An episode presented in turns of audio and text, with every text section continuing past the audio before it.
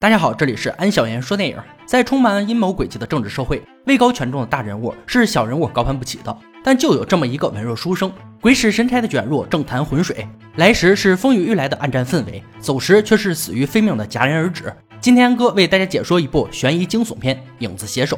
在一座远离城市的小岛上，一具男人的尸体被海浪卷到沙滩上。警方调查得知，死者是醉酒溺亡。鬼魂是一位作家，也称之为影子写手。他的工作就如同他的名字一般，深深躲在幕后，为各行各业的名流撰写回忆录，就如他的代号“鬼魂”一般神出鬼没。因为鬼魂的写作能力很是深邃，也让他小有名气。出版社老板便让他给英国前首相布朗编写自传。这份差事本来是一个叫拉卡的写手做的，就是那个醉酒溺亡在海边的死者。在那之前，他已经把布朗的自传打了手稿。鬼魂只需要锦上添花就可以，但是布朗的住处却是在大海中央的岛屿上。虽然远离家乡，但出版社决定给他二十五万美元的报酬。工作量小，报酬还多，鬼魂便接下这单。老板递给他一份和布朗的信息相近的手稿，让他回家借鉴一下。可刚回到家门口，他就被两个黑衣人袭击，抢走了那份手稿。他把这个邪乎的事儿告诉了朋友，表示自己也想放弃这单。在朋友的劝说下，也为了二十五万美元。鬼魂最终还是选择继续。就当鬼魂来机场候机时，却在电视上看到布朗在任期间曾授权动用英国特种部队在巴基斯坦逮捕了四名恐袭嫌犯，四人都是英国公民，布朗却将其交给美国中情局审问，被带到秘密地点严刑逼供，其中一人因酷刑不幸身亡。报纸头条也是关于布朗的丑闻，这让鬼魂倒吸一口凉气，想想二十五万就硬着头皮干吧。一路舟车劳顿，下了飞机又上轮船，最后坐上了汽车，穿过穷山峻岭，终于来到布朗别墅。这里戒备森严，人和车都要一一检查，因为布朗外出工作。迎接他的是布朗的一个秘书。首先是签署了保密协议，最主要的一条是拉卡的手稿只能看，但不能带走。随后秘书让他先预览一遍。一路颠簸让鬼魂有些疲惫，于是趴在桌子上睡着了。这时布朗妻子薇娅提议带他放松一下，两人便来到外面散步。薇娅早就看过鬼魂写的书，觉得他很有才华，所以才特意把他推荐给布朗。当提到两人的夫妻感情，薇娅迅速变脸。原来他和布朗因为秘书的插足，两人的感情并不好。回来后，秘书正要去机场接布朗，薇娅和鬼魂也一起前往。看到布朗走下飞机，初次见面，鬼魂有些不知所措，而布朗却对他带答不理。随后给鬼魂安排了一家旅馆入住，协议规定携手不能住在客户家，鬼魂便每天两地奔走。但对于鬼魂的提问，布朗的回答前不搭言后不搭语，鬼魂只能视若无睹的继续提问。原来布朗在学生期间学习的是表演系，因为对政治高材生薇娅一见钟情，为了每天能够见到她，所以布朗就误打误撞坐上了首相的位置。几次访谈下来，鬼魂发现布朗的脾气开始变得暴躁，因为他遇到一件棘手的事情：前英国外交部长查理表面与布朗很友好，背地里相互争斗。他已经要求海牙国际刑事法院对布朗之前逮捕的四名恐袭嫌犯。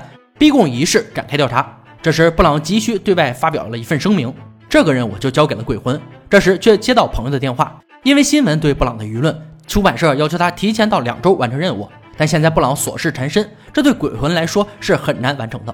回到旅馆，鬼魂醉在大厅，静下心来想办法。这时，一个退役老兵叫住他，他的儿子在布朗发动伊拉克战争中丧生，他对布朗恨之入骨。没说两句话，鬼魂就觉得来者不善，便匆忙回到房间。当他打开房门时，却看到屋内一片狼藉，手稿被翻得乱七八糟，显然是在翻找布朗的自传手稿。他便来到前台询问情况，店长却告诉他并没有异常。第二天一早接到秘书的电话，让他迅速结账离开旅馆。原来国际刑事法院已经对布朗作出裁决，众多记者和示威者都来到岛上。为了让鬼魂的身份不被曝光，秘书安排他直接住在了别墅里，而这个房间正是死去的写手拉卡住过的，这让鬼魂心里有些抵触。而布朗则召集了律师商议对策，建议布朗就待在美国，因为美国是不承认国际刑事法院的。但薇娅却觉得回到英国，在自己的地盘才安心。就在这时，电视上正在直播，国际法庭公开表示联系英国政府，对布朗的案件推进司法程序，并对布朗展开监视。而查理也表示配合国际法庭调查，即使自己也会被传唤，也让政治领导人揪出布朗的恶行。随后，国际法庭便派来直升机拍摄并直播了布朗坐在沙发的实况。这让布朗坐立不安，现在只能留在美国了。律师给他紧急安排了近期行程，表面上是前往华盛顿众议院与议长会面，实际是去躲避风头。布朗不顾薇娅的反对，决定带上秘书同行，却把妻子薇娅孤身一人留在别墅。薇娅气愤地摔门而去。因为拉卡的手稿不能拿出别墅，鬼魂只能留在了别墅继续写自传。但住在死人的屋子里，他总感觉一片晦气，于是开始整理拉卡的房间，把所有橱柜的衣服全部清空。就在这时，他无意间发现抽屉下面隐藏着一个信封，里面装着一些布朗年少时的照片和他从政时的日期以及旧报纸。原来布朗在认识薇娅前两年就已经从政，照片的背面还有一个电话号码和圈起来的一个名字保罗。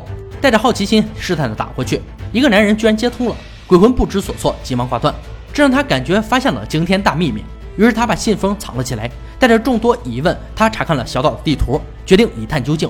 佣人让他开拉卡曾经开过的车去，但鬼魂觉得有些晦气，便拒绝了。骑着自行车离开，按照地图的路线前往发现拉卡尸体的海边。走到半路，却下起了大雨，他便来到一个隐居多年、独居老人的家里避雨。在老人口中得知，以这片海域的海流是不可能把拉卡的尸体冲到这里的。并且事发当天，老人还看见了岸边的灯光，而且除了老人，还有一个目击者，而他却在几天前不小心摔成重伤昏迷。雨停后，鬼魂继续巡视四周。就在这时，薇娅和保镖赶来找他，因为暴风雨要来了，必须赶紧回别墅。回来的路上，薇娅因为布朗的离开，倚靠在车窗上默默哭泣。鬼魂知道他现在需要一个拥抱，这时薇娅却主动把手伸向鬼魂，鬼魂也没有拒绝。到家后，鬼魂赶紧泡了个热水澡。薇娅却主动进门给他送干净的衣服，无事献殷勤，非奸即盗啊！果然，薇娅在客厅优雅地喝起红酒。鬼魂洗完澡走出来，薇娅聊起了探究人性的话题，鬼魂有些腼腆地回应着。然后他把见到老人的事儿说给薇娅听，薇娅也觉得拉卡的死因有蹊跷，让他不禁怀疑是布朗害了他。因为在拉卡死前，他看到布朗和拉卡大吵了一架，说着情绪突然变得激动，想要给布朗打电话确认真相，但薇娅却犹豫了。于是他决定自己去雨中静下心来想办法，让鬼魂不要跟着。本以为两人会发生点什么，可薇娅却走了。鬼魂有些失望的回屋睡觉。半夜三更，薇娅却顶着湿漉漉的头发，穿着睡衣推开了鬼魂的房门，来到他的床边，哭诉着自己婚姻的不幸。薇娅伤心欲绝，一头扎进鬼魂的怀里，这让鬼魂不知所措，借口帮他拿毛巾，走进卫生间。他警告自己要忍住，不能越线。可出来后却看见薇娅主动躺在自己的被窝里。这让鬼魂欲火中烧，刚才对自己的警告抛之脑后，回到床上，两人便行了男女之事。第二天，薇娅并没有离开，就好像什么都没有发生，坐在房间里翻看着自传手稿，而鬼魂却很是愧疚，觉得自己不该越界，准备离开别墅回到旅馆。薇娅气愤的再次摔门而去，男人都是一个德行。鬼魂收拾好行装，拿上那封隐秘的信件，临走时还不顾协议规定带走了拉卡的手稿。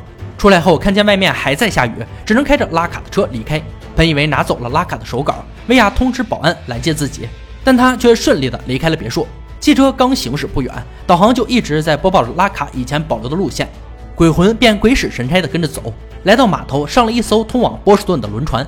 下船后，一路听从导航的指示，又来到一个偏僻的树林，在丛林深处有一栋别墅，看见邮箱盖敞开着，他拿出信件，看见了别墅主人的名字。正是照片背面圈起来的保罗。翻开拉卡的自传，得知保罗是哈佛的大学教授，曾经在布朗所在的学校留学过。他试探地按响门铃，但保罗却表示和布朗只是校友，并无交集。保罗显然很不欢迎鬼魂，但得知他手上有自己的照片，便打开了门。看到照片后，保罗依旧表示没有印象。鬼魂说，布朗在回忆录里提到过保罗，这让保罗很好奇他写了什么，却只看见些轻描淡写的校园回忆。鬼魂为了加深自传的内涵，让保罗详细的讲述一下。保罗却说年纪大了，以前的事都记不清了。他又拿出一张他和布朗的合照，这让保罗疑惑这张照片的来源。鬼魂说出了是死去的拉卡收集的，并且拉卡在死前来过保罗家。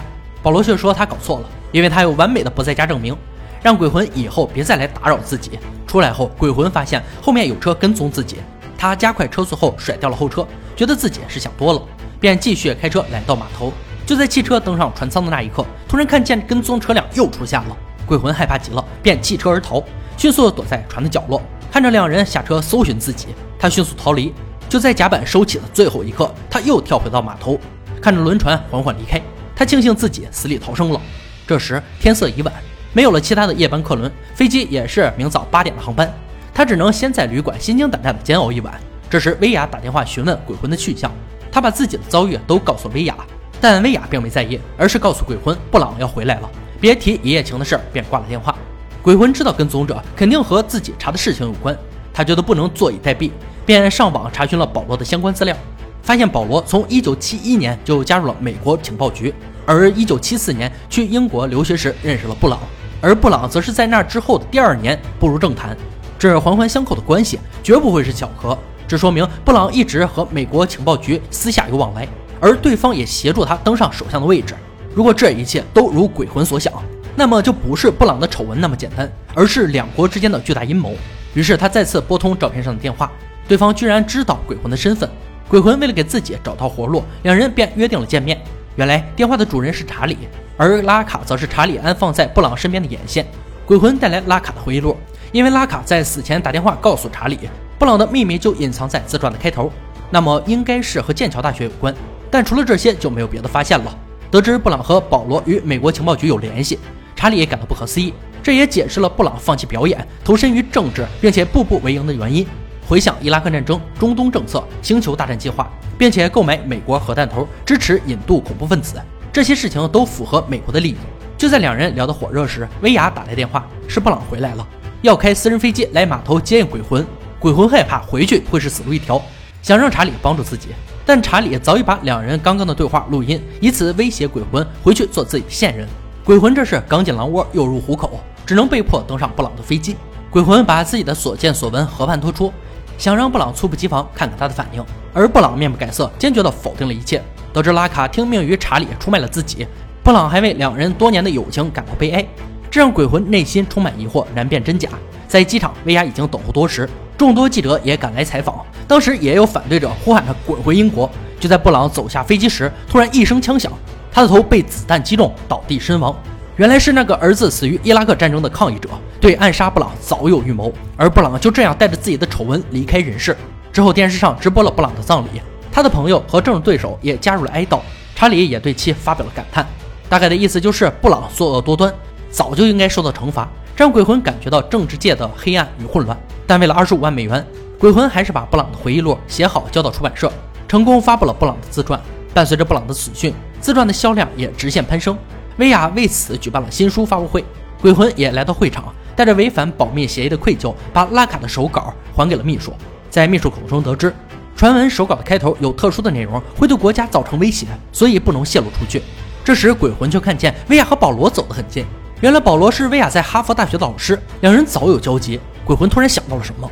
他拿着手稿来到没人的地方，重新梳理了一遍，终于发现原来秘密是藏在手稿每一章的开头，而不是整本书的开头。他赶紧把每个词语连成一段话。那便是威亚是哈佛大学教授保罗招募的美国中情局间谍。鬼魂恍然大悟，这样看来，所有的疑问都真相大白。这一切是早在学生时代就开始计划的，是保罗故意把薇娅放在布朗的身边。曾是政治高材生的薇娅，看似忍气吞声。实际上却是一直操控着布朗，为美国利益做服务。鬼魂立刻把这段话写在纸上，通过会场的宾客传到薇娅的手中。薇娅看到后为之震惊，脸色也变得凝重。而鬼魂则在人群中高举酒杯，示意薇娅转身后离开。薇娅则慌张地找到保罗，商议着什么。鬼魂则抱着手稿走出会场。就在这时，一辆汽车朝着他飞速驶来，路人纷纷回头张望，而地上只剩下漫天飞舞的手稿。真相就此雪藏。电影呢到这里就结束了。影子携手上映于二零一零年，本片改编自罗伯特·哈里斯的小说《枪手》，并荣获柏林国际电影节银熊奖最佳导演奖。片中对于政治毫无经验的小人物，凭借着对真相的执着去发掘不该发掘的东西，而在巨大的黑幕面前，小人物却完全没有反抗的能力，最后便像蚂蚁一样被一脚碾碎。而布朗作为英国首相，一直是在美国的操纵下成为傀儡，面对两国之间表面的风平浪静，殊不知阴谋和暴烈。